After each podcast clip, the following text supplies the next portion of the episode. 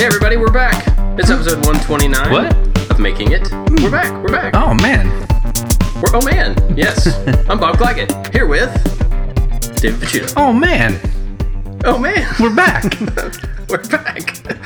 Also here with Jimmy DiResta. Did we go anywhere? I've been here the whole I- time. I think so. I guess, it, you know, that's not going to make any sense for somebody who's like behind a few weeks and they're just listening to them through because they're not going to know the fact that we didn't have a show last week. Let's start over. I'm just kidding. uh, yeah, we're back. Finally, uh, thanks for being patient with us last week. I was just overwhelmed with moving and having living in a box fort, basically, just boxes everywhere and stuff. But we're back to, you know, everybody's here, getting back to a schedule and stuff and stuff.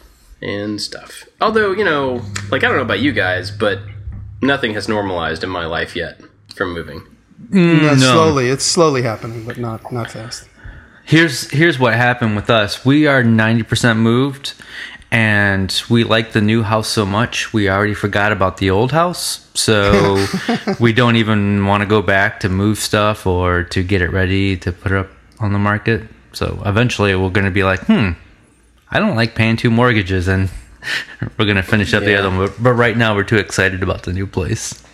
Well, I got that same exact spot with my shop when I, I was like, you know what? I think I don't think I'm fully moved, but I don't care. Whatever's there, I don't need anymore. And that's kind of how I got because I was just so like, wow, this is this is cool. Now I'm functioning. I'm able to do stuff here, and you know, I have like whatever safe keeps and just materials over there. In fact, I left a lot of it.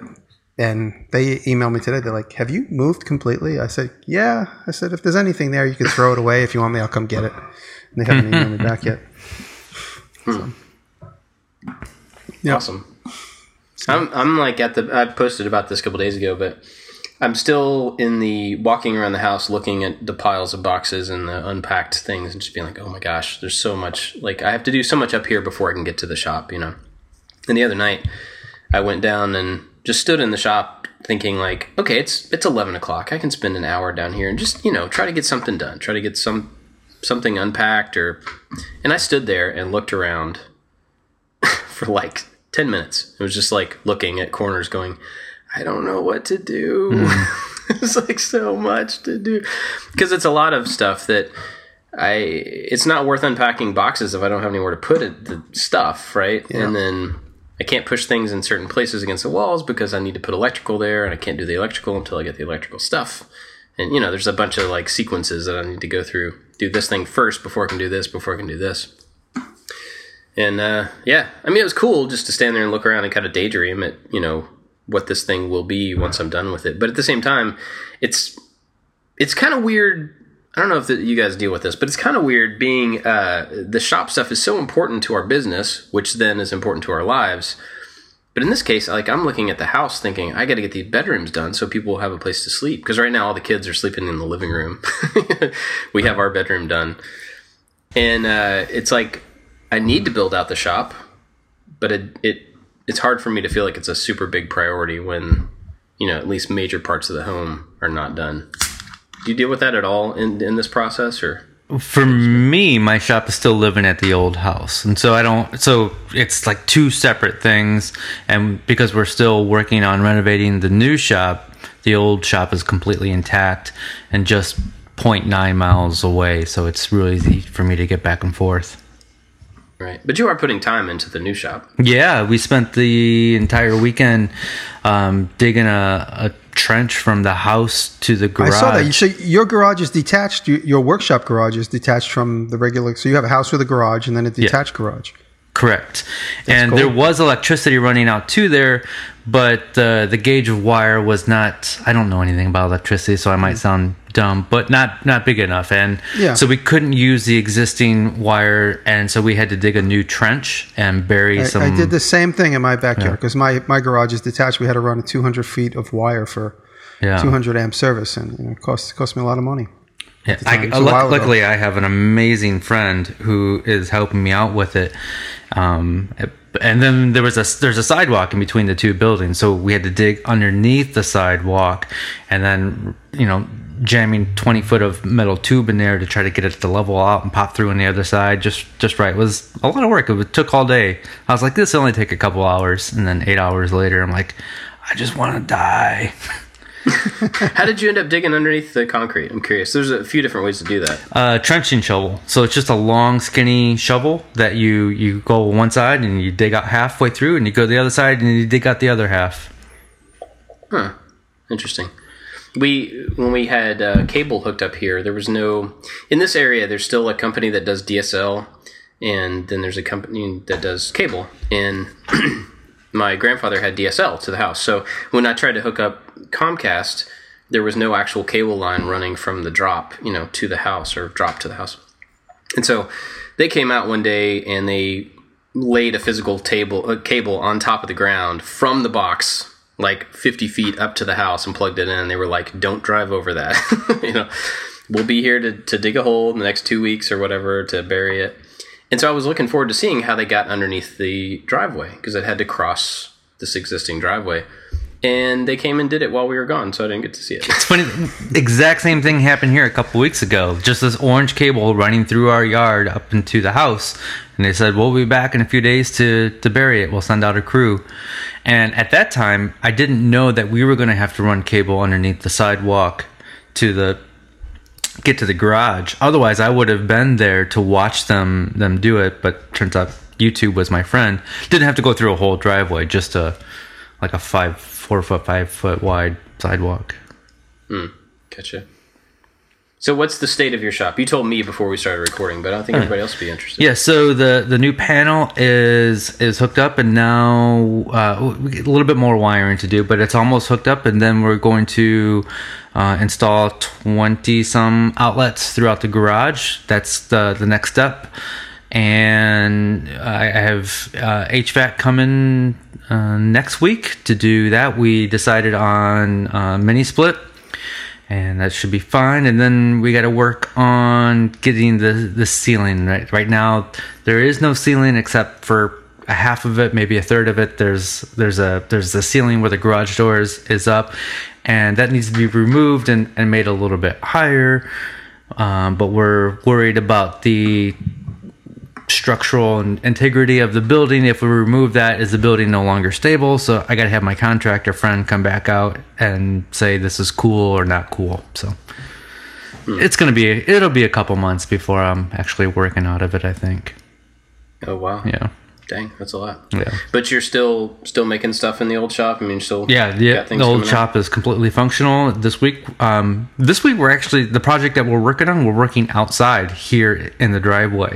We're going to be building a bed in a driveway, which is different. Badass in parking lot, bed in the driveway. yeah.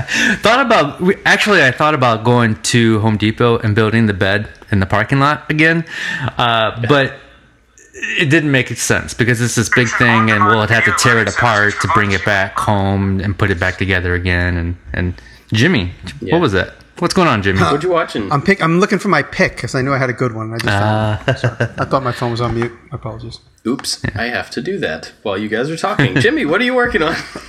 What am I working on? I'm I'm making actually. If you guys watch my Instagram story, by the time this airs, it'll be further along. I'm working on props for a pop up shop in Manhattan. A friend of mine, I think I might have mentioned him. He owns a company called Spraygrounds, a backpack company. All kids wear these backpacks. He was a former student of mine that had a project that while he was a student, it turned into a huge company called Sprayground Backpacks. And he basically is the, the backpack maker, like the way kids collect sneakers, people collect his backpacks. It's kind of hip hop hmm. inspired, all arts and graphics on all the packs. He's doing a pop up shop and he wants all kinds of crazy, cool, like hip hop gaudy stuff. We actually looked to get like a wrecked Ferrari like nose, which is just still too expensive. Even a wrecked Ferrari hood is still hundreds and hundreds of dollars. And uh, we, we're making gold bars. I'm making big gold, looks like big gold ingots out of styrofoam. So I've been working on that all day. And uh, Brett's at the shop now working on that. And uh, working on my Rockler video, which is like inching along slowly, slowly coming to a close. It's going to be an installation in my house. And um, what else? I'm working on a, a holster for my my camera, a leather molded holster, which is going to be another video. and uh, yeah, just trying to crank out the videos, trying to catch up. And you know, I slipped in my analytics, I slipped in everything, so I'm just trying to catch up, making content, and taking a lot of work because I spent so much time not working and spending money. So I'm a little, a little anxious. If you guys know understand that that, feeling. yeah, just spending money and not earning it is it's a little stressful. Yeah, it is. Kind of weird. so yeah, just uh, getting ahead of the curve and enjoying country life. I'm going back to the city this Wednesday for a meeting and uh, just to do some banking. But I've been going down to the city typically each Wednesday, which for the last month and a half, and it's a nice little vacation to be in the city and not have to worry about the shop down the block. And not even it's like my friend said to me, "Is it- "Is it weird being in the city and not having to go down below Houston Street?"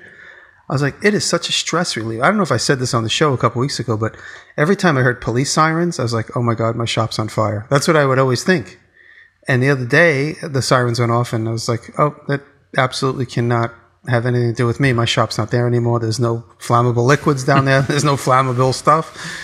So for years, every time I heard the fire department, I would get a little nervous that they were going over there because I had that shop in the basement of a tenement building. God forbid there was a problem down there. I would have put so many people in danger. And so there was a big stress on me all the time, always worrying like it did. I let my shop be used by a lot of people, and I was by far the most responsible. So if I let somebody do something there, I'd come in and I'd find like a torch laying on the ground with the button stuck on. You know, like, what are you doing? Oh, I got a phone call. I'm like, turn the torch off when you walk out. You know, stupid stuff like that. it's, I was always the most responsible. So when I wasn't there and other people were doing stuff, I just didn't trust that anything was getting done right. But all that stress is alleviated. And now I'm here. I could work until two in the morning, grinding, spray painting.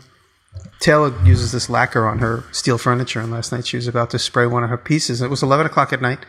And she said, Do you want me to spray this here or should I bring it outside? I said, It doesn't matter here. We don't have any neighbors. Just spray it all you want. doesn't matter. Seriously. I mean, it's super poisonous stuff. So she put a mask on, sprayed it, and then we walked out of the room for a little while. But it was just a little touch up. It wasn't a full on spray job. But if I if I just spritz the can in the city, three one one, I'd have an investigator the next day coming down and see if I had any aerosols in the place. It was it's, it's a much different lifestyle up here. Much much more conducive to being creative and spontaneous. Wait, you weren't supposed to have aerosols in your old shop? Uh, no, well, VOCs. The guy would literally came down twice while I was there in recent years because they really got fed up with me. They started calling 311 a lot. We had painted something, and they called 311, and the the EPA of the city, whatever the equivalent is, came down with like a tester, and the guy was walking around the shop because I left the gate open, and I said, "Hey, what's up?" You know, the, often there were guys working for the building in the basement. I, I wasn't only I wasn't the only one allowed down there, and I said, "What's up?" He's like, "Oh, just checking for VOCs. Apparently, somebody was painting here the other day." Like he didn't ask if it was me or he's like, "Who's been painting?" He was just like a guy from the city, neutral, walking around just testing the air for VOCs with like a stick, and he goes, "Yeah, somebody complained, but I don't." The machine doesn't smell anything now, so everything's cool. So I was like, oh, cool. And then, like, right there, and then I'm like, oh, wow, I can get away with anything because it just has to be the next day. Going to come that night. That's Seriously. the plan. yeah, I'm like, oh, they're not going to come if I spray at night. They'll come the next day when the smell's gone. There'll be no problem. Uh, no, but that, That's funny. you know, I don't have to worry about any of that stuff anymore. My even my landlord once called me and said, "I'm going to fine you if you don't clean up." And I had to clean up, and I'll never got. But I'm not. I mean, I'm. That's not. I don't have to worry about any of that stuff anymore. Hmm. And it was awesome. part of the reason I always wanted to get out of there. I felt responsible for the people above me, and I never wanted to cause them any any harm, or, you know, physical or otherwise. So uh, it's it's definitely a stress alleviated off my my brain Yeah. being up here. And it's just Yeah. much more freedom. Like I said, much more spontaneity to be able to just like, "Mm, let me start the chainsaw and do something. Let me do this. Let me just go out in the street and do this. Because like I have a huge parking lot in front of me. I could go out there and we could play baseball in front, which I'll never do. But I mean, it's like a huge field in front of me. I could. Uh, Zach put a video up of the week he was here, and I was uh, scooting around on my Vespa trying to do donuts on my Vespa. He did like a quick video of me on his phone of me playing on my Vespa. So, yeah, it's nice, like country living. It's like you know what's the last thing you hear redneck say before he gets hurt? Says, "Let me try that." Hey, hold my beer. Let me try that. That's what it's like up here. Hold my beer, even though I don't drink. Yeah.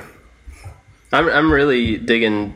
I mean, it's it's different because I don't come from the city like in New York City, but um, just having more space around me you know, not necessarily for work yet because I haven't really gotten to that, but just being able to walk outside and like look up and have space. Like I can see horizon to horizon, you know, and it's huge. And when I look forward, there's just a giant field. And You don't have big. we Na- you don't have neighbors close like I, like you did, right? Well, no, I mean there's a neighbor right next to us, um, but out of our backyard there's a giant field straight out. So if you look directly out the backyard, you don't see anybody. Right. You know, if I look to my left, then I see them, and they're they're good neighbors and we're friends and stuff. But you know, just it's like so close to be able to just walk out into the wilderness, and we've been on trails and stuff the past several days. It's just man, so nice. I'm loving it. It's great. Kids are getting used to. Um, to a different style of being outside, you know, because like in Savannah, it's nice. It's a, it's just a different type of environment, and you know, out there, they had kind of in the neighborhood that we were in, they had kind of limited access to space and to stuff, and so we spent a lot of time in our yard in the pool, which is great. But like when they wanted to go outside to play, it was like, okay, you can go into our tiny front yard, or you can go into the backyard if one of us are there because the pool's open, and that's our rule. And now it's like they're like, "Hey, can I go outside?" And I'm like, "Yeah, sure. Just make sure you can see the house." and they just go outside and they run. Don't get eaten by a wolf. yeah. Is there a go difference? like you know? Is there a difference in the humidity level? Yes. Yeah. It's uh, it's way less humid. I mean, it gets humid here sometimes, but I was th- actually thinking about that earlier today. You know, there uh, when you when you go outside and you go, "Oh, it's hot. I can't breathe." here, you go out and you're like, "Oh, it's hot. Uh, that's all right. It's not a big deal." You know, like I can still. I don't feel like somebody is breathing hot air into my mouth when I breathe. That's what it felt like in Spain. So, uh, yeah, You don't like that? that's that's the visual that you wanted, I'm sure. Yeah, thank you. Yeah. But um it's I agree with you like being in a different space and like a more of a I don't want to say country because it's not the country here, but it's just a, a more open kind of natural space that we get to take advantage of and it's been awesome. And of course, you know, I've already said um, I'm not really in the shop yet, but I'm really looking forward to having that space. I got the first materials for my first project today uh, in the shop and was able to just like carry them in. And I was like, oh, where do I want to put these?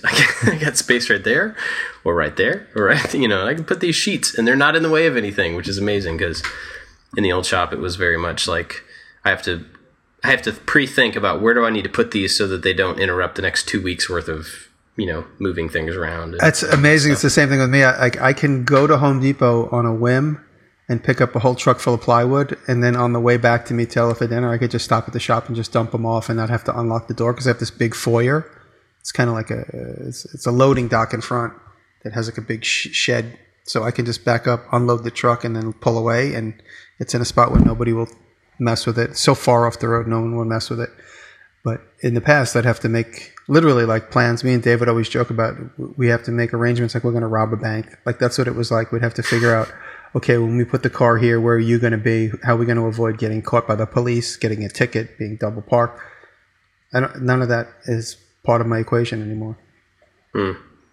I could just go buy stuff and oh yeah oh you know what I'll pick up five more sheets for me. You know it has to be like there's no room for it. We have to wait till we get rid of stuff. yeah. Nice. Yep. Well, what are we going to talk about? I think you had. I An, know what we're going to talk yeah, you you suggested an interesting topic.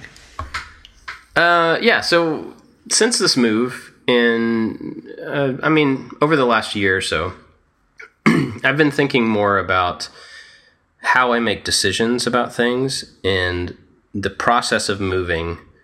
I know we've been talking about moving a lot for the past several weeks, and I know not everybody else in the world's moving, so sorry. But I think this might apply to more people. So, over the past year, I've been thinking about making this move, and it was a big transition for our family. And part of that process of thinking through, like, well, why do this? Because you know, I can work from anywhere.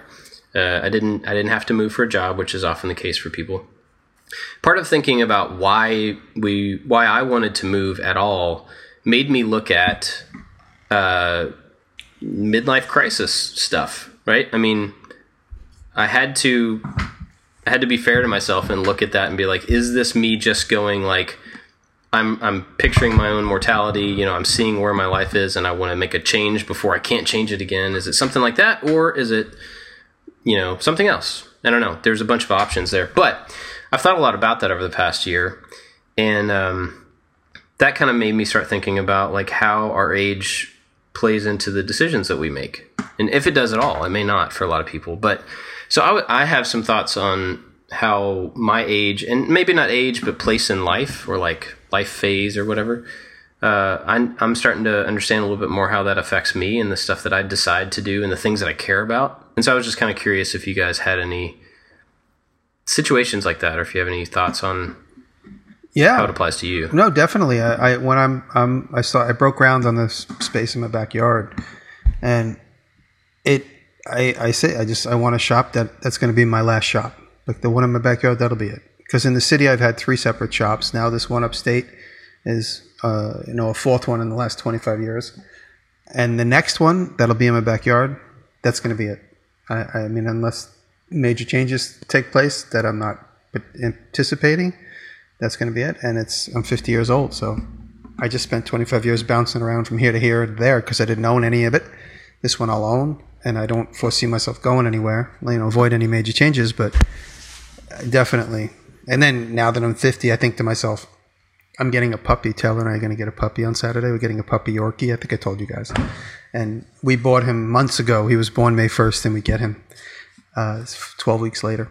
And the whole time I'm like, okay, I'm gonna have him until I'm I could be 65. You know, by the time he finally checks out.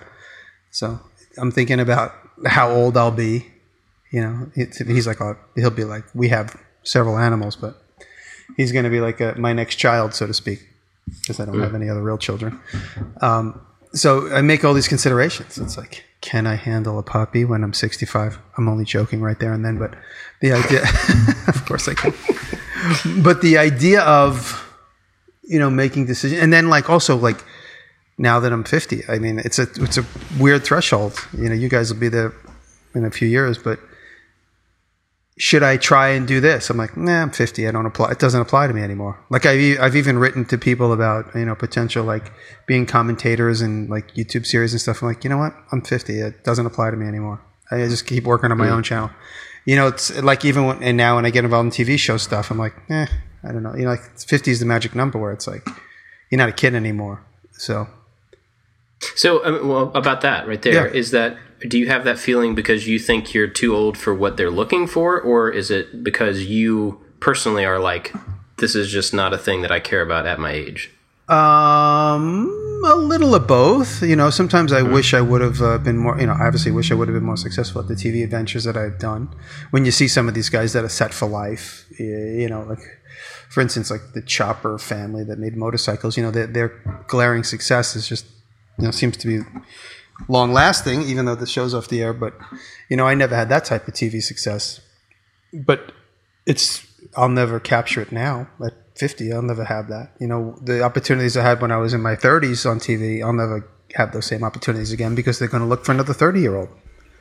They're not, you know, they're not looking for me. I mean, they would only look for me if I was some famous artist that made, you know, that makes his own way. For, you know what I mean? Like that it made my own. So it's like I have to. I have to. It's like no one's going to make me now at my age. I have to make me at my age. Does that make sense? Yeah. You know, I, I can't count. I can't count on any production company or, or any TV network to like pull me into their fold. They're like, "Hey, you're going to be our guy." That's that's totally over for me. Well, that's interesting to, to put it that way. That you know, situations like that where they're looking for a guy. Mm-hmm. Whereas the older we get, and older anybody gets, you become less and less what they're looking for Yep. when they look for a guy to fill a space or a girl to fill a space. Yeah. And so that's interesting. The way to look at it is that you're looking to be you, in control of you, and they're looking for someone to be what they want and that they can kind of be in control of. You know. Mm-hmm. So I mean, the only way I'll have success in this entertainment business, this you know DIY maker entertainment business, is if I just keep doing my own thing on YouTube. And then if I get so you know, I, don't know if I'll get any more successful than I, than I am than we are at this point. But if I get uh, uh, the only way that I'll really be involved in any sort of like bigger TV success is if I get wildly successful on my own. You know, but like I said, I'm 50. I'm not going to get Justin Bieber numbers now. I'm not going to get, you know, Miranda numbers. You know what I'm saying when it comes to YouTube? I think I'm kind of settled out where I'm at. At least it's, you know, I got to keep making weapons. Every time I make weapons, my numbers go up. But gotta, I gotta, re- I gotta rejuvenate, make a few weapons. Yeah, do that once a month, man. Get your momentum kicked back up. Yeah, but no, the, like I like I was saying, the you know the fifty number is definitely is definitely a threshold. I feel like I've crossed the threshold, and now every time I meet somebody, like they walk away, I say to Taylor, "I'm like that guy's 51. She's like, "No way! He looks like he's 60. that guy's fifty three. You know, Jimmy, if, if you follow through with that fidget spinner, you're going to gain a huge audience. Oh yeah, yeah, yeah, yeah. Did you tell that was a fidget spinner in my fusion image? Did you? Do you know what I'm talking about? Uh, oh, no, we we talked about it briefly a couple weeks ago, but I, I don't yeah, think yeah. I. Last night I did a, my blog and there was a there was a vision of a wheel that I'm working on, a fusion Ah. the image of a wheel. That's going to be my fidget spinner. It's made to look like a 1930s flywheel. Oh, nice. Only the old timers are going to want to play with it, not the kids. The old timers are like, I got better things to do. so I'm, I'm curious about that. You kind of said something a second ago that made me think. I mean, maybe the, the TV and the success thing maybe doesn't apply to as many people Right? Uh, as a relative point. But what about like things in the shop? Like, have there been things where you've lately, you know, where you've thought like, "Hey, I want to make this," or "I want to do this," and ah, maybe I shouldn't because I'm whatever, you know, because my hands hurt more than they used to, or because Oh yeah, no, like physical work. I mean, Yeah. all my joints Yeah. hurt. I can't get down on my knees as quickly. Like like I'm sitting here at the table with my knees bent. When I go to get up, I got to push off the table. So like physically, my knees are really really spent. If I spend a lot of time up and down, the next day I, my knees really feel it. But as far as like in the shop, I feel like I'm getting younger. I'm like Benjamin Buttoning, learning how to use the laser, playing with my CNC, and you know, doing all these things that I never thought ever I would ever do. You know, like I never ever ever thought I was to play with a CNC. I remember seeing guys use like the vinyl cutter like 10, 15 years ago, and I'm like, wow, that's like so over my head. I can't believe those guys are using a vinyl cutter. I'll never learn how to use a vinyl cutter. And now that's like you buy an Amazon, you you're in a vinyl cutter business in two minutes, you know, and so the idea of technology and how it intersects my life, it's it's really kept me young. And then another thing that always keeps me keeps me young at heart is my students.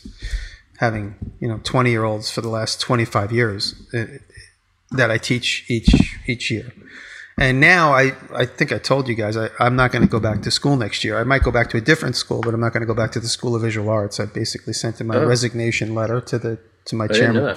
Yeah, I, I just I, I need a change, and I, I actually had been teaching there for 24 consecutive years, and it's it's enough already. I mean, I, I'm happy teaching the world through my YouTube channel, and there is some other opportunities for some colleges in the city. So I'm going to see if I could pursue just a different change of scenery. But yeah, it's uh, I, I don't I don't feel as as old as I am. I'll tell you that much. I have found that the older that I get, the less selfish I become. And I don't know if that's a product of getting older or just me being more self aware because of various things. I had, up until I was like six years ago, when I was 36, uh, I had never lost anybody close to me. And um, then my my grandfather passed away, and that was the first time I ever, ever had to deal with anything like that. And then this year, losing my dad, and then I'm seeing um, one of my aunts dealing with like advanced stages of MS. I just kind of, um, I, I, I think I'm less selfish because I see the world differently now. Like you know, we are we are fragile. We're only here for for so long, and just being less selfish, I have a completely different outlook on a lot of the things that that we that we do, and um, I think it does make a difference in what I choose to do with my life, like the, the, the path the path that I'm taking, and just always trying to do the the right thing that's best for um, us, that's best for the earth. Like I keep I think about the earth more now in my decisions, you know, and just I don't know, just less selfish. I think as I get older. Do you have any specific um, examples of like, and it, maybe that's too personal. You don't have to, but do you have any specific examples of stuff that you've like that you know that you've done differently in the last year, or two years, or whatever than you would have before?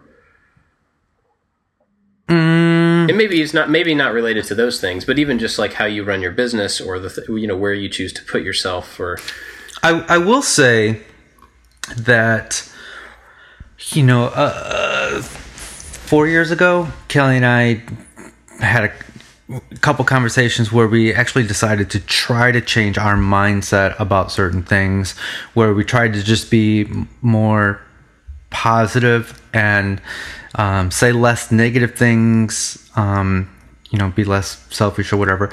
And for whatever reason as soon as we like made this this thing where we tried to remove negativity that's when good things started to happen to us um, it's when i was able to uh, opportunities started to come up when i was able to quit my job i don't know that i have any very specific answers um, but just i don't uh, yeah when once i decided to remove negativity thing good things started to happen you know do you have something, Jimmy? Yeah, I. It's funny you should say. Uh, it, at the older I get, the less selfish I get, and that's basically what you just said, but in a different way. When someone's in my shop and they're like, "Oh, this is really cool," I'm like, "Oh, you could have it." They're like, "I could have it." I'm like, "Yeah, you know what? I get another one. You got, I need it." Or like when we went to Boston and I gave away all those tools. There was a time in my life where like I hoarded them and like I needed them for some weird comfort. But now, like as I get older and I'm getting more mature, I'm like, oh wow, I have three of these. Let me give two of them to somebody that need them, and and that's partially because of this community, but that's definitely me maturing and realizing I don't need all this stuff around me. I obviously have lots of junk, but when someone's in my shop and they're like, "This is a cool piece of metal," I'm like, "Take it. I'll just get another one." I mean, if I need it for something, I know where to get it. You know, you're starting out, you don't know where to get it. You have it in your hands right now. Go go build something. So I get much more of a reward. Where in the past I'd be like, I need that. Like, and if it's moved, I get anxious about it. I still have a little bit of that, of course, but as the older I get, the, it's more about it's more about having an easy time and, and encouraging people to do stuff. So the example I, I just thought of a, a couple of examples. Um, a few like I used to say, you know, let's say two, three years ago, when a family member or a friend would be like, "Hey, can you help me out with this thing?" I'd be like, "I'm so overwhelmed with work. I'm, I'm, you know, I'm behind. I got to do all these things," and there, many of those times, because I was so into what I was doing, I would have to politely say no. And now I find myself uh, saying yes to those things. I, I try to help family and, and friends more because I realize those things are more important than than work. And I know that if I miss a day of work, if I miss a project that week, I'm going to be okay. I should use my time to to help those people. So those, that's the example that I have. Yeah, yeah, that's a good example. Hmm. I um I do this thing with our kids, and people may not like this, and that's okay. I don't really care. Um, so our kids, we have four kids, and they are similar in age, and so they play with a lot of the same things. They're into a lot of the same things, and um, you know, kids get selfish about stuff. They they like toys, and they like books, and they like whatever, and they you know if it's theirs, they have like an ownership, and it's like a me me me thing. and so I've always done this thing with our kids. If there's a toy or something, a physical thing that causes a fight between two kids, the thing goes away. And immediately, like no no questions, no it's like if I see them fighting, I pick it up and I'm like, "All right, this thing is gone." And they're like, "But what but but why? Why?" And I'm like, "Well, the person you're fighting with is more important than the thing you're fighting over." Right. And then just walk away. And I do that over and over and over um, as a way to reinforce to them that like the interaction that they're having is way more important than the thing that they care about. Like they're they're misfocused, you know, in that time. Um, and that started to work because now that they're the two older ones at least are beginning to respond a little bit more. If they see that they're they see themselves fighting over a thing, and I start to walk up to it, they're like, "Okay, you can have it here," because they know it's more important to like. I don't idea. need this thing bad enough to lose access to it, you know, and Right. And like I don't know. Uh, I mean, empathy is a really big thing for me. It's like something I always want people to care about, or I want my kids to care about the people around them more than the stuff around them. And uh, that's one way that I've tried to kind of do that. And it plays into the same thing that you were just saying, in that uh, we can focus on what we want and where we're looking and what we're doing at the moment, and not necessarily think about the fact that there's somebody right there next to us that also has a need uh, you know, it's easy for us to just get heads down. It's easy for me to do, like to get heads down and work and just think about how much I have to do or you know, uh, people will be okay. My kids will be okay. They don't necessarily need me right now. And if I can snap myself out of that, a lot of times I'm like, man, what what am I doing? Like, these are my kids. These kids they need they need and deserve everything from me. Um, and sometimes that means I have to work to make money to feed them. Yes, but it also means that they deserve my attention and stuff. You know. Yeah. Do you have something? You look like you're about to say something. Me? No. Yeah. Oh no no no no no! I'm just acknowledging you. I I like that idea of if they fight over an object that gets taken away. I love that idea. When Yeah. I have puppies It's fighting over a toy, I'm going to do that. I have to take it away. That's what I do with my dogs too. I have a, Yep.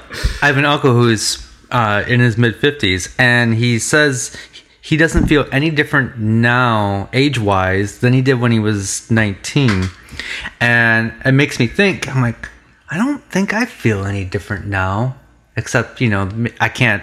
I'm a little bit bigger. I, I can't run as fast, but I feel the same. I think mentally I'm still alert. Do you have you guys noticed a change in just how you feel? No, I mean honestly, I think my my sense of curiosity. I always say you got to maintain a childlike sense of curiosity. I think it's getting bigger. I think it's gotten bigger and bigger. And uh, when when I react to some of the things, it's funny. I don't expect people to even notice. I don't even notice it. I edited a video recently where I was talking to the guy about the concertina he made, and a lot of the comments were, "Wow, listen how excited you were listening to the guy talk about this machine he made." And I didn't even notice it when I edited. it. I'm like, I heard myself going, "Oh my god, that!" And uh, I was like, "Oh, that's like." I, I kind of was a little embarrassed about it, but I left it in the video because it was part of the soundtrack. And everyone's like, "Oh my god, listen how excited you are listening to that thing!" And when people sent me, like a guy sent me a picture of a giant antique bandsaw that's 20 miles away from my house. He said, "This is sitting in a barn since I was a little kid." He goes, "Do you want me to ask about it?" I was like, "Yeah." I said, "Oh my god!" I said, "Absolutely." I said, "I can't wait to own that thing and get my hands on it." So, like that excitement, I think it's getting more and more because now I have more opportunities because I have more fans knowing what I like and showing me cool stuff. Every time I open my email, there's like a cool gift, even if it's just a statement. You know, there's a great gift from a fan, and that that, that childlike sense of curiosity and excitement it just gets bigger and bigger. Keeps I think- young. Yeah, I I don't I don't feel like I've lost any of that as well. Like I feel like I'm getting more and more uh, motivated to to be active and like to be proactive in making the stuff that I want and all that. You know, whereas I think younger me was probably a little more self-conscious about whether I could do it right or not. Now I'm like, I know I can't do it right, but hey, that's awesome. That Absolutely. means I can't mess it up too bad, right? I just, you know, It's only going to get better. Um, and so I, I do feel like I'm almost getting younger, and from that perspective, I'm getting more curious and more motivated. It's funny though, and this is part of what triggered this uh, this whole conversation. The other day on Twitter, Gavin from the Slow Mo Guys, you guys know who he is. You know, like you forget how old you are relative to other people, and so I was looking at a tweet that he put out, and he was like something I da da da, you know, and I'm 29 and I only did this, and I'm looking at the guy going. Wait, I thought we were about the same age, but you're 29? That means I'm definitely not the same age as you. But it was weird because it was the first time I like legitimately thought I was within a couple of years of this of another person, and then it dawned on me that like, wow, I'm I'm older than, you know, I mean, in age, it's a number, whatever, it doesn't really matter. But it just kind of caught me off guard. Like, I need to be realistic about who I am and like what I am and like the age I am relative to these other people. But I, I don't feel like I'm getting older. Yeah. You know, like I, I, I, I try to stay active. I try to stay healthy, mainly for my kids because I want to be alive for them. Um, well, I say I generally don't feel older. Since I've been doing all this hardwood flooring, I've been, you know, like doing a lot of more manual labor type stuff lately. Uh, my knees are a little bit more sore. You know, my shoulders are more sore when I wake up in the morning and stuff like that. So I guess I am kind of feeling it in that way. But in general, I don't feel like I'm slowing down. I don't feel like I'm, you know, like losing my oomph for things. But If, just me. if you would have asked me five years ago what keeps me young, I would have said music. Because that just made me feel young playing music being up on the music scene but now i think it's being creative and finding an outlet to be creative hmm. you know because i think when you're you know when you're in elementary school you're encouraged to draw and come up with these things and use construction paper and build all these things and then when you get older that kind of goes away and now i get to do that again and it makes me feel like a kid Yeah, yeah. It stretches a part of you that hadn't hadn't gotten stretched in a long time. right Well, the other So day with you- my laser, it was the same thing. I, it was in my. Uh, you guys might not have seen my, my vlog this week, but uh, I got the laser hooked up, Dave, this week, and I was playing with it all by myself. oh I was flying solo, and oh my god, it, like the discoveries. Like, will it burn this? Will it burn this? Will it cut this? Will it cut that? Put like twenty different materials in that thing. Will it cut this? Will it burn that? I, and I'm like, okay, let me see how small I can get my logo. this is so much fun. Nice. It's cool. So a- another kind of related question to all this, Jimmy. This doesn't really maybe maybe you can find a way to apply it to you. But I know that David, you and I both left relatively safe, secure jobs to do what we're doing now, and we did it at around the same age. Do you feel like you would have made that same kind of risky jump if you had had I don't know where you were ten years before, mm-hmm. but at that point in your life, if you had had something secure and you know that paid well and everything, do you think you would have made that same jump at that age? I, I, I think there's a there's a wave. If I was in my early twenties, I would have made that jump, and then ten years ago, that would put me at um, thirty two. I don't think so. I I because I think at that time, you know, I was in the mindset of like, you know, you you you work for somebody else, and you you start a family, and you you, you do this thing. This is what you're supposed to do. And then when I realized, like, no, you, you can do whatever you want to do and and take chances. So, ten years ago, no. Twenty years ago, yes.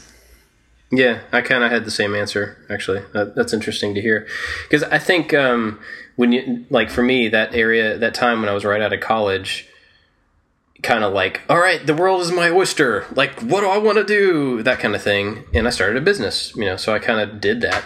Um, and then I think it's probably really common for people once you get to maybe not a certain age, but a certain point in your life where you're trying to you're trying to settle down in some perspective, whether it's like with another person or with a family or buying a home or whatever the thing is that you define as settling down.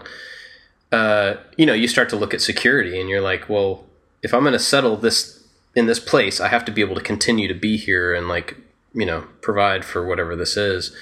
And so the risks become greater.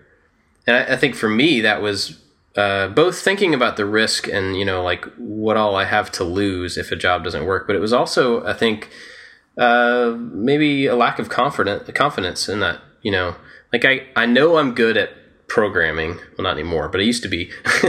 I used to know that I was good at programming and I could do that without really thinking about it but I wasn't confident in my ability to do what, whatever the other things were that I was interested in. Music was is a really good example of that. I was never confident enough to try to make a career out of music, even though I liked it. Um, but then at this point in my life, where I've gotten a little bit older, I've been building confidence in myself, in my ability to learn new things, and my ability to just figure out how to survive enough to where making taking big risks at this point, like quitting a job that was secure, it's not really that big of a deal for me because like I, I think at this point I've gotten mature and confident enough to be like, well, if this doesn't work, then I can figure something else out. Hmm. You know, I can build houses. I don't, I don't, I don't really know how, but I can figure it out. you know, I can like any any of these number of skills that I've been kind of like dabbling in over the years. Like I can take one of those and dive deep on it and turn it into a career. And I don't think I would have felt that same way 10 years ago, maybe not even 20 years ago, but it's interesting how that works out. So that leads to the question what would current self tell your 20 year old self? What would the 20 year old hear information from this version of me? Yeah. Yeah. What would you do? What would you tell that one to with your Uh, vast knowledge of 50 years?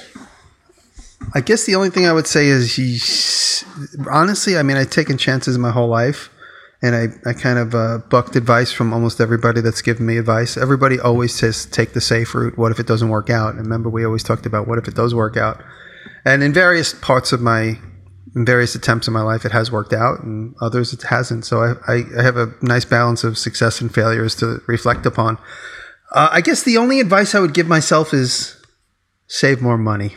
Mm. That would be mm. it because I'm I kind of like I'm like I'll blow it all. I'll make more money down the road. I'll just work harder. That's always been my theory. It's like work harder, make more money, and you know, at 50 years old, I, I'm I'm making more money by working less physically, and I just want to kind of widen that. I want to like just wake up and think and make the most money I ever made. So, I'm so physically. Beautiful. You let me know if you figure Yeah. that one out. Yeah. Yeah, I just want to. I want to move my eyelids and my eyebrows and make money instead of every other part of my body. No, so yeah, I guess that, all I would say is just save money. Honestly, I, I've always done what I wanted. I've always been, uh, you know, a bit of a, I think outside the system kind of guy, and I, I attribute that to my dad in, in a way that people probably wouldn't assume. My dad has always wanted to play it safe. Always, always, always. He said, play it safe. Do this. If I was in art school, he said, maybe you want to be a fireman too. I was like, I don't want to be an artist and a fireman. Well, you should take the police test. I said, I do not want to be a policeman. If I'm not going to be a successful artist, I'll be a successful something that is not a policeman. Um, he always said, lean back on something. I'm like, this is my life. I want it to be what I want it to be. I don't want it to be what the safe route is. I, I just I never thought like that, and it's always because my dad always said do this, and as a kid we always don't do what our parents say. So hmm. my dad forced me into a life of entrepreneurship because he wanted me to take the safe route, and he hmm. forced it on all three of us, all four of us, three of my three meaning my brothers and my sister, and in in each one of our own ways, we've always did what we wanted. My brother John became a civil servant, pushed by my dad, but the entire time he knew he should have been a comedian, and he, you know, he eventually became that comedian that he knew he was. So it's, uh, yeah, I don't know. I guess uh, I would just tell myself to save more money. That would, that would be it. I think for me, it would be, you know, something to the effect of when you're looking at something, you're immediately going to think of the worst case scenario.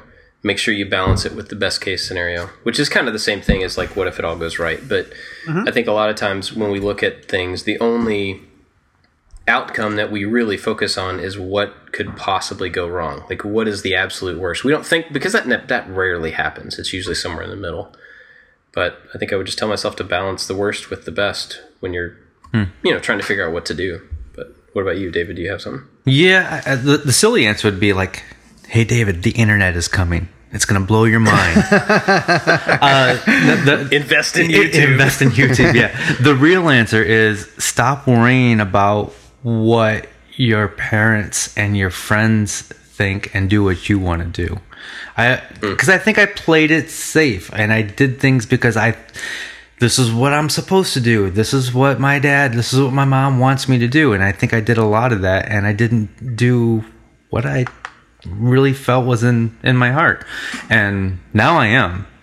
And here we are. I'm hosting a podcast with a couple of my best friends having a good time. Awesome. Right on. I just thought of another piece of advice I'd give myself and everybody else. Too late. You already said yours. this is for everybody else. Uh, to the younger people out there listening.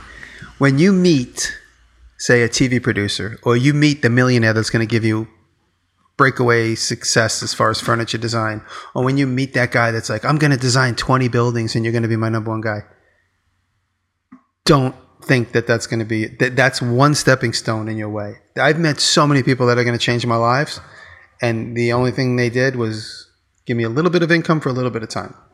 So hmm. there was so many life changing meetings I've had.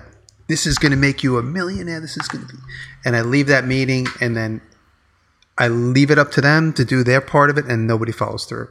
So that's a little bit negative. But when you meet these people in your life that are going to take you down that that road of success, you have to lead that road. You have to be as pivotal as that money person or that gatekeeper to say production or that gatekeeper to you know a, a factory or whatever that is. I, I've had so many examples. I can't even think of a good clear one. Um, I've had three, maybe four TV opportunities, and I, I was kind of almost shut out of leading any of that because once you get into the TV world, it's all it's like a kind of a closed door creative that you're not allowed in. Um, but always you got to work it as hard as you expect them to work it. You can't just sit back and say, "Oh, I'm in the passenger seat of this Ferrari. They're going to drive me to success. You got to work as hard as as you think they're going to work, and you got to keep making sure you're pushing the ball forward every day. Don't let somebody else do it when you think that you met the expert, because there really are no experts. Everybody you meet, they're just lucky. They got lucky. They worked hard. They got lucky. Some people didn't work at all, and they got lucky. So that's it. Well, you just you, you gotta with- you gotta drive. Is you gotta drive from the passenger seat, basically. If I could put it in a nutshell. Yeah. Kind of along that with that same topic, when someone comes to you and says, uh, you know, we want you to be this. TV is a good example because I think that's the way that that works. There's a team of people that come up with an idea. They go to a network, they get funding, they do whatever, and then they go to a person and they say, "We want you to be the thing on screen." And immediately, I think our people's natural response is like, "I'm going to be. I have my own TV show."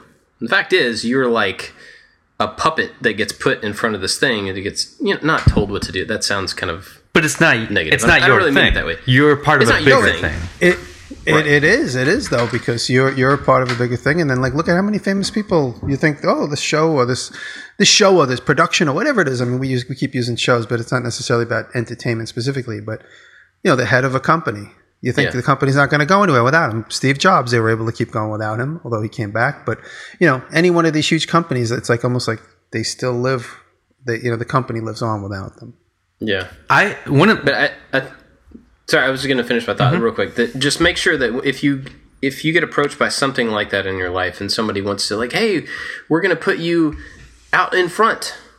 That doesn't necessarily mean you're going to have any control over that thing, and that you're going to have any input. And for some people, that's perfectly fine. Like if you don't if you, if you don't want to have creative input into the thing that you're a part of, right on, go for it. You know, in, in my mind, that's like heavy metal or like punk rock versus pop music most pop musicians are voices and they don't generally write their stuff they just go perform it and that's great because that's what they want to do other people really want to be the creative force behind the thing that gets played or created and you don't have to necessarily be one or the other of those things but when you get into as you're building your your career or whatever and you have people coming to you like Jimmy's talking about just make sure that you decide kind of where you where you want your control to lie mm-hmm.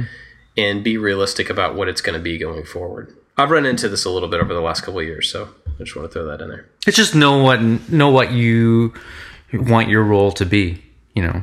Yeah, yeah, I was I was going I was gonna say it was kind of a left turn, but one of my one of my fears is when you when you run a business, you're always supposed to expand, get bigger, move on, do these other things.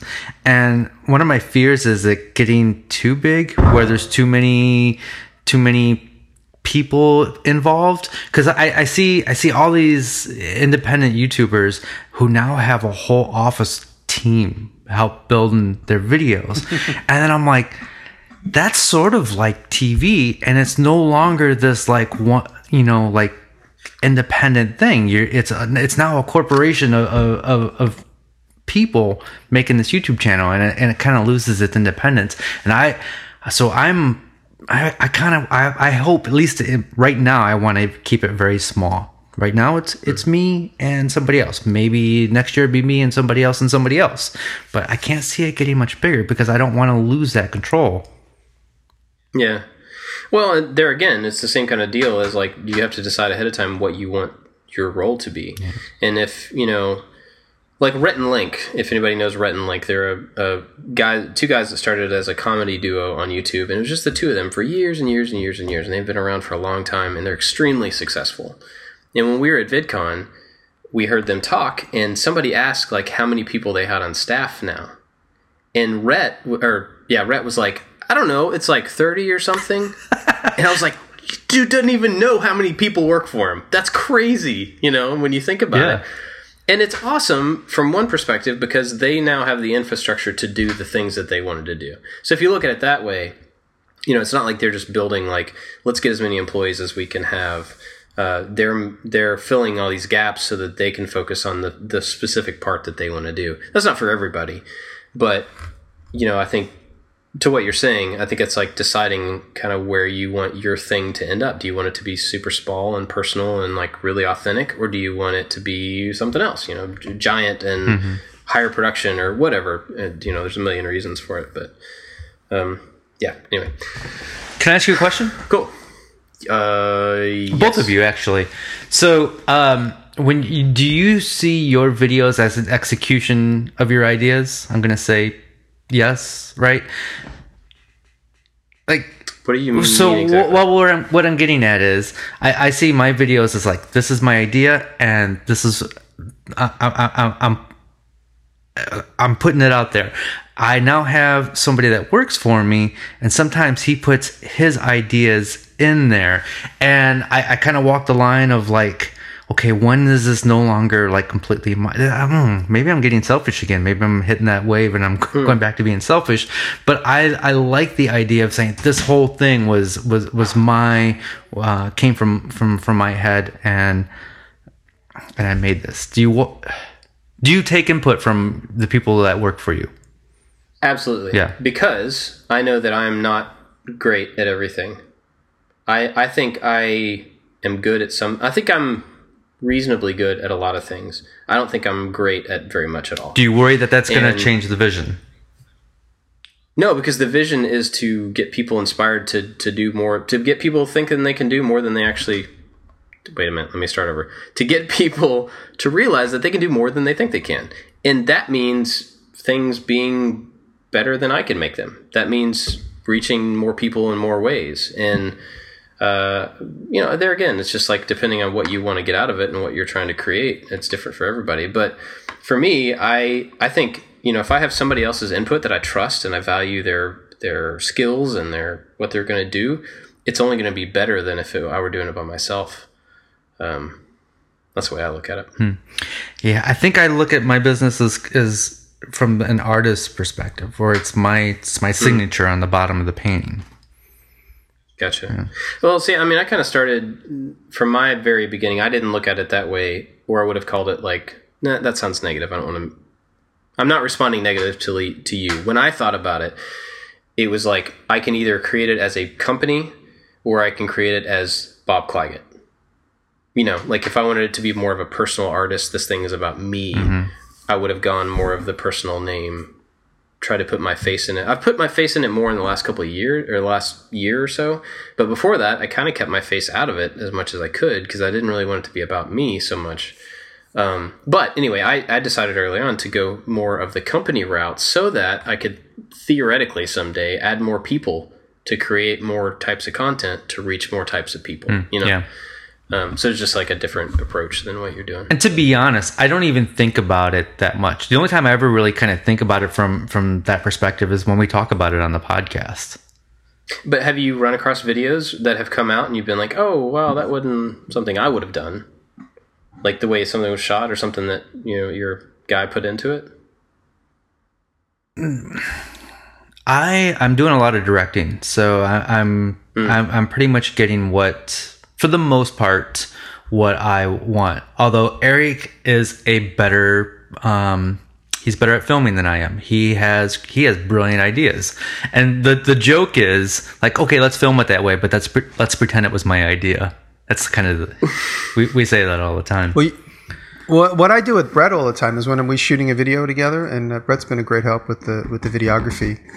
I'll shoot the couple things that I want. I know what I want, and then I say, you know what? In these next five shots, just be creative because I trust he's going to come up with something good. And so it's it, we have this rhythm where it's like, okay, I'm going to direct him to do these five things that I know I need for the edit, but then spend the next few minutes getting creative, and then you know more often than not, I use the stuff he he comes up with. But a a lot of times, I'm just thinking of the edit. I'm just thinking, okay, I just was here, and now I got to be here, and now I got to be here, now I got to be here. So let's just get those, and then get creative, and then you know it just gives me choices. That's all. That's all I'm really always looking for is choices, and I totally trust his cinematography and his composition. Yeah. Hmm. That's a good question.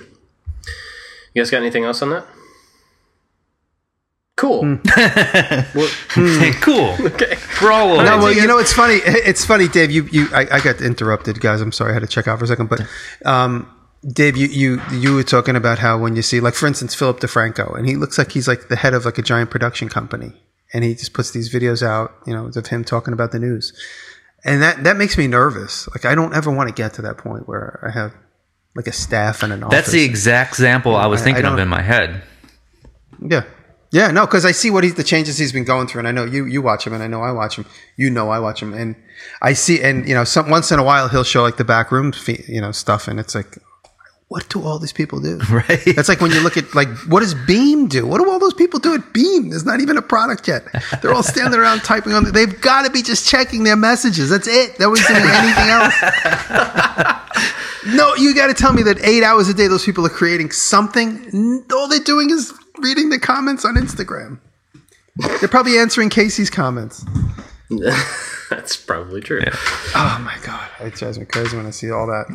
Hey, it's not my money, but Yeah, I mean, well, you know, there's a difference because I think if you look at, um, take Tested for an example, as a, a company that is a team that there's not as many people on staff, but there is a team of people that do different things, and their videos still have like personalities to them. They still yeah, have, tested to me seems really tight and small. I mean, I don't know. It Yeah. seems like there's four people. That's it. I mean, is it?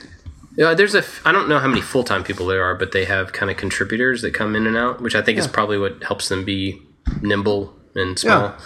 Um, but I think they're they're a good example of something that's not one guy doing a thing, uh, but people. You know, they have a video guy who's really good at shooting and editing. They have Norm who's really good at presenting. They have Adam who's good at building stuff and presenting and you know, they bring in all these people that are specialized for certain things, and they don't keep them on staff all the time, but they come in to do their thing well, and then they move on to somebody else doing their thing well. So there are ways to do that. I think to grow and to have a team to make good stuff without it like spiraling into you know a news agency or whatever. But anyway, we got way off topic. uh, you guys got anything else? You want to wrap it up? Let's wrap it up. Oh wait. Oh, Let's uh yeah. What are we what, what are we watching? Yep yep yep. yep. Hey hey look we're back. hey, Uh, you, Uh, shaking off the you rust. watch anything? Yeah, Yeah. uh, you guys watch anything cool? Jonathan Katz Moses. He was over in my shop last week and he taught me how to cut some dovetails. And we even have a fancy inlaid dovetail video coming out very soon that we shot. But I wanted to, I wanted people to check out his YouTube channel. He hasn't put anything up in a year, but he's got like five videos in the works. He just can't find time to edit them. But he does good stuff. So, Jonathan Katz Moses, big supporter of what I do. He's a good dude. Nice.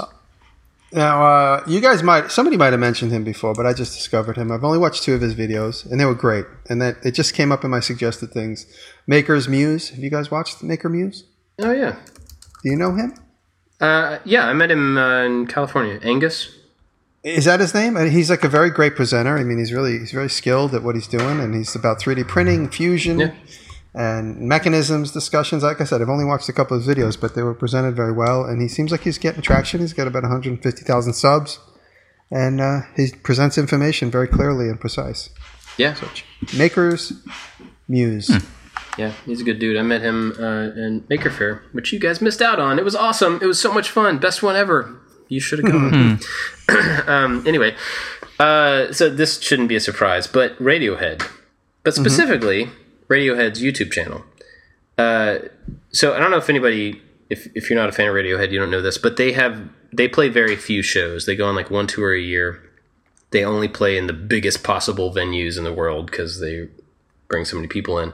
So it's practically impossible to get tickets. Every time they go out, they have shows. They you know they'll play Madison Square Gardens like three nights in a row, and they get sold out in like ten minutes or whatever.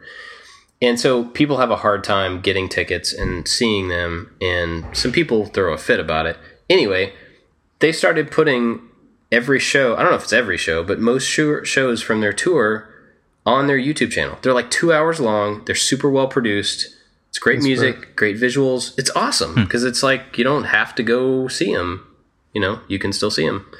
Uh, so anyway, if you're a fan of them, or if you don't know anything about them, you may be interested in that because they are really amazing live. I've seen them once. Um, but before we go, we have a lot of new Patreon supporters, and that's awesome. So uh, we started doing this thing. Um, we do after we stop recording for this show. We talk a little bit longer. We do kind of an after show, and it's a little different, and it's other stuff, and it's whatever we feel like doing. And that only is available to people who support us on Patreon. And so I think because of that, we got some new Patreon supporters this week. So I want to especially thank Make Build Modify, Keith Decent, Ashley Stilson. Hey Ash, she's uh she's on my um, Twitch stream all the time. She's awesome. Malt and Make, Corey Ward, Evan and Caitlin, Jedediah Schultz, and Wise Old Dow. So we have a lot more names Thank you, there. guys. than Thank you. Thank you. That's awesome. Um, so if you guys want that little extra bit of show, go check us out at patreon.com slash making it and uh, you can have it. Yeah. So thanks thanks for all the support there, everybody. One more quick thing before we sign off. Uh, if you're going to be in the Dayton area on Sunday the 6th, I am giving a talk at 1 p.m. Come say hi. I'll have books. Maker too. Maker Faire? Uh, That's the the, Maker the, Fair. the Dayton Mini Maker Faire. nice. Sweet. Cool. Well, good to be back. Yeah. Good to see you guys. I hope I uh, get in the shop this week. I hope you do too. Thanks, bud. All right. We'll see you guys next time. Later. All right. Love you.